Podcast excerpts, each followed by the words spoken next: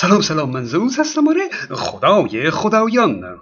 می‌دونید که گیاهخواری پرهیز از خوردن گوشت هست و وگان ها علاوه بر پرهیز از خوردن گوشت از شیر و تخم مرغ و فراورده های لبنی که منشأ حیوانی دارند از اونها هم پرهیز می کنند و در واقع رژیمی سختتر از گیاهخواران دارند. در اینجا منظور ما هر دو گروه گیاهخوار و وگان هست. عمده تأکید گیاهخواران بر مسئله غیر اخلاقی بودن کشتن حیوانات هست و اینکه اون زبون بسته ها به دست انسان درد می‌کشند بعد هم اصرار دارند که رژیم گیاهخواری یک رژیم کاملی هست و انسان به مصرف گوشت نیاز نداره و اصلا گوشت برای سلامتی انسان مزره و کتاب فواید گیاهخواری اثر زنده یاد صادق هدایت رو برای مطالعه معرفی می کنند. صادق هدایت نویسنده چیره دست قرن گذشته شاید 18 19 ساله بود که گیاهخواری رو آغاز کرد و 25 ساله بود که کتاب فواید گیاهخواری رو نوشت. در این کتاب او با قلم شیوای خودش این صحنه‌های سربریدن حیوانات رو آنچنان قشنگ تشریح می‌کنه و اون حالت مشمعز کننده ریختن خون حیوانات رو توصیف می‌کنه که آدم از این که آدم شده احساس شرم می‌کنه. او جنبه احساساتی رو خیلی خوب و قوی مطرح کرده. اما در دفاع از رژیم گیاهخواری هیچ منطقی نداره. مثلا در صفحه 58 کتاب میگه شکی نیست که گوشتخواری باعث درندگی می‌شود. ای بابا! انسان از سر سرمش قرار دادن حیوانات که گوشتخوار نشده خیر. بلکه اصلا انسان با گوشتخواری با مصرف گوشت پخته انسان شده و اینجوری تکامل یافته. اما به فکر رعایت حقوق حیوانات بودن تفکر زیبایی هست. در اخلاق حقوق حیوانات همپای حقوق انسان نیست و اخلاق حق نداره که حقوق اولیه انسان رو نادیده بگیره و از حقوق انسان اینه که بتونه در سلامت کامل زندگی کنه. اگر بدن انسان بی نیاز به خوردن گوشت باشه اون وقت کشتن و آزار حیوانات می‌تونه به عنوان یک موضوع اخلاقی مطرح بشه. اما اگه سلامت و حیات انسان وابسته به مصرف گوشت باشه اخلاق فقط می‌تونه برای کاهش درد حیوانات تلاش کنه و نمی‌تونه بگه گوشت نخورید. یعنی با فرض اینکه انسان گوشتخوار هست دیگه کشتن و خوردن حیوانات نمی‌تونه غیر اخلاقی محسوب بشه. اگر بر فرض در آینده به کمک پیشرفت های علمی سنت پرورش حیوانات بدون سر بدون مغز بدون حس درد به راه افتاد اینکه فقط گوشت پرورش بدن و اون گوشت راحت و ارزان در اختیار مردم قرار گرفت اون وقت میشه که بر سر غیر اخلاقی بودن کشتن حیوانات به تفاهم رسید. اما دو تا سوال برای من پیش اومده که من ندیدم در جایی بهشون اشاره شده باشه. یکی اینکه گیاهخواران گرامی از حقوق حیوانات دفاع می کنند اما ما برای یک زمین کشاورزی از سنپاشی و آفت زدایی استفاده می کنیم اینجوری برای هر قطعه زمین میلیاردها حشره رو از بین می‌بریم. این پشه و شته و مگس و سوسک و شپشک و شابرک و کرم و ملخ و مورچه و این جک و جونورها اینها هم مغز دارند سیستم عصبی و حس درد دارند اونها هم جان دارند و جان شیرین خوش است آیا حقوق حیوانات شامل حشرات نمیشه؟ آیا طرفداران گیاهخواری با آزار و کشتن حشرات مشکل ندارند؟ درسته که سیستم عصبی حشرات مثل حیوانات پیشرفته نیست اما می‌دونیم که اونها هم حس درد رو دارند. اتفاقا به خاطر اینکه سیستم عصبی اونها پیشرفته نیست درد مزمن دارند. یعنی مثل ما دردشون سریع کاسته نمیشه. درد طولانی رو تحمل می‌کنند. حالا اینکه مثل حیوانات خونشون بر زمین ریخته نمیشه یا نفس کشیدن حشرات رو ما نمی‌بینیم و دیگه احساساتمون جریه دار نمیشه همین کافی هست؟ دیگه میشه اونها رو آزار داد و کشت؟ اما سوال دوم من. طبق گفته یه سازمان بهداشت جهانی جمعیت مبتلایان به دیابت یا همون بیماری قند در سال 2014 به 422 میلیون نفر افزایش یافته. تا الان حتما به بیش از 500 میلیون نفر هم رسیده. بیماری قند جدی هست. عامل مهمی در نابینایی نارسایی کلیه سکته قلبی و سکته مغزی و قطع دست و پا و بالاخره عامل مرگ هست. با وجود پیشرفت های چشمگیر پزشکی تنها در سال 2016 مرگ حدود یک میلیون و 600 هزار نفر رو مستقیم در اثر دیابت گزارش کردهاند. و به مراتب بیش از این جمعیت نیم میلیارد نفری افراد پیش دیابت داریم. یعنی اگرچه اینا بیماری قند ندارند اما باید رعایت کنند تا دچار بیماری قند نشن. تنها در امریکا بیش از 84 میلیون نفر پیش دیابت هستند. یعنی از هر سه نفر در امریکا یک نفرشون پیش دیابت هست. او خیلی از آدما اصلا نمی‌دونن که پیش دیابت هستند و وقتی می‌فهمند که دیگه دیر شده. به هر حال با این حساب دست کم دو و نیم تا سه میلیارد نفر در دنیا باید محدودیت های خوردن رو رعایت کنند که یا دیابت نگیرند و یا اگر دیابت دارند به عوارض جدی اون دچار نشن. خب محدودیت ها برای دیابت و پیش دیابت چیه؟ کلا در مواد غذایی پروتئین و هیدرات کربن و چربی و قند هست دیگه. اونایی که انرژی بدن رو تأمین می‌کنن اینها هستند. برای جلوگیری از بیماری قند. اونها حتی الامکان قند نباید مصرف کنند. این مشخصه. چربی هم نباید مصرف کنند. چاقی بدترین چیز برای دیابت هست. هیدرات کربن هم نباید مصرف کنند. چون سریع به گلوکوز تبدیل میشه و قند خون رو بالا می‌بره و یا انسولین بدن رو مصرف می‌کنه. خلاصه تا جایی که ممکنه هیدرات کربن رو هم نباید مصرف کنند. میمونه چی؟ پروتئین. عزیزان گیاهخوار معتقدند که در گیاهان هم پروتئین پیدا میشه. مقدار پروتئین گیاه خیلی کمه اما خب به هر حال پیدا میشه درسته. به اون می‌پردازیم. اما مشکل اینه که در همون گیاهان چندین برابر بیشتر از پروتئین هیدرات کربن وجود داره. آخه افرادی با دیابت یا پیش دیابت نمی‌تونن که با نون و برنج و سیب زمینی خودشون رو سیر کنند چون کلی هیدرات کربن داره. با کرفس و جعفری هم که سیر نمیشن انرژی نمی‌گیرن. تنها راهشون مصرف گوشت هست که منبع پروتئین بدون ایدراد کربن. حالا گیاهخواران عزیز به حرمت حیوانات می‌خوان اونها رو از خوردن گوشت هم محروم کنند. خب این میلیاردها نفر چی بخورند؟ اتفاقا گرسنگی زیاد رو هم نباید تحمل کنند. اونم براشون خوب نیست. پس اونایی که دیابت یا پیش دیابت هستند چی بخورند؟ این دو سوال من رو طرفداران گیاهخواری پاسخ بدن.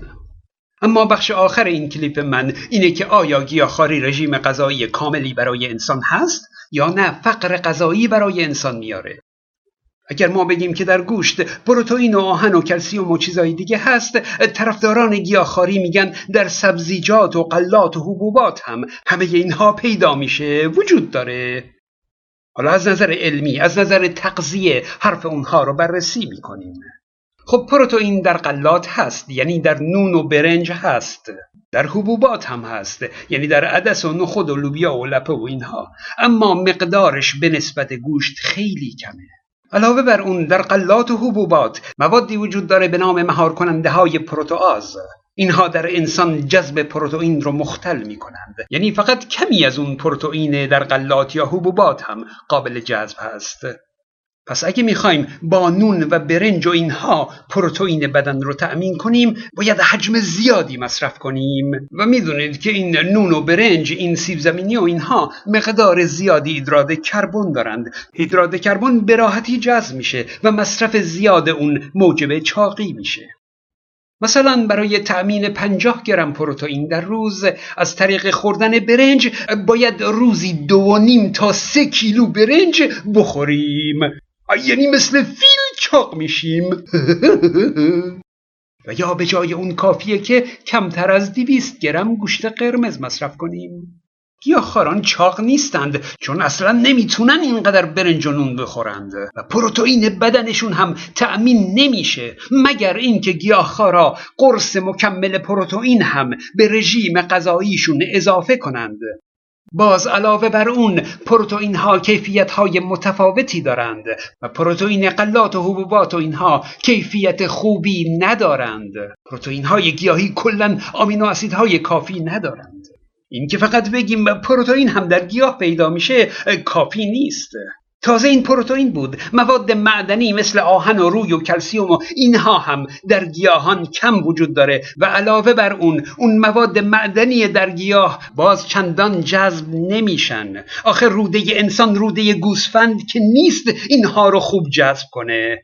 می‌بینید فیتات یا همون اسید فیتیک که در غلات و حبوبات و سبزیجات هست جذب اون مواد معدنی رو مختل می‌کنه.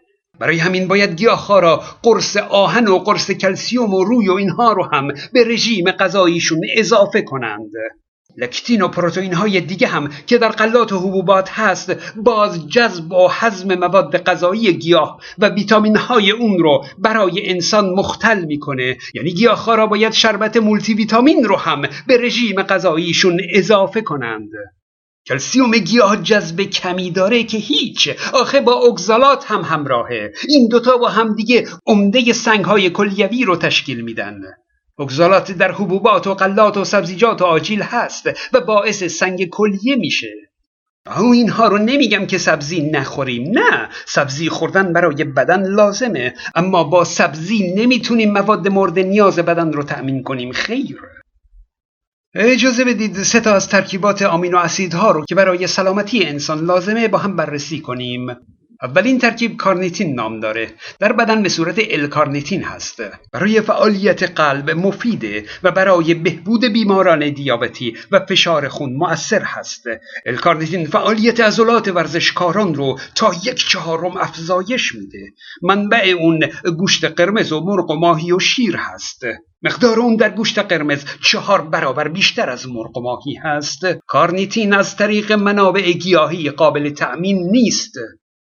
در تغذیه معمولی 60 تا 180 میلی گرم در روز کارنیتین به بدن می‌رسه و در تغذیه وگان ها فقط 10 تا 12 میلی گرم در روز. گیاهخوارا کمبود کارنیتین دارند مگر اینکه قرص مکمل الکارنیتین رو هم به رژیم غذاییشون اضافه کنند. اما باز هم کافی نیست. اینجا یک نکته مهم رو نوشته. گفته وگان هایی که الکارنیتین مصرف می کنند در بدنشون TAMO تولید نمیشه. چون در بدنشون از اون باکتری های روده ای که از کارنیتین TAM تولید می کنند وجود نداره. یعنی معلوم میشه که گیاهخواران ترکیب باکتری های روده ایشون هم دستخوش تغییر میشه و با این رژیم غذایی قشنگشون یه سری از باکتری های مفید بدنشون از بین میره. یعنی گیاهخواران با این رژیمی که می‌گیرند آسیبی که به بدنشون می‌زنند با قرصهای مکمل هم جبران نمیشه. دومین ترکیب کراتین هست. کراتین ترکیب مهمی هست که 95 درصد اون به صورت فسفوکراتین در عضلات هست و 5 درصد بقیه در مغز و کبد و کلیه و بیزه ها ذخیره میشه. کراتین در عضل سازی نقش داره اندازه عضلات و قدرت عضلات رو افزایش میده و به عضلات انرژی میده. کراتین مانع افت عضلات در اثر بالا رفتن سن و پیری میشه.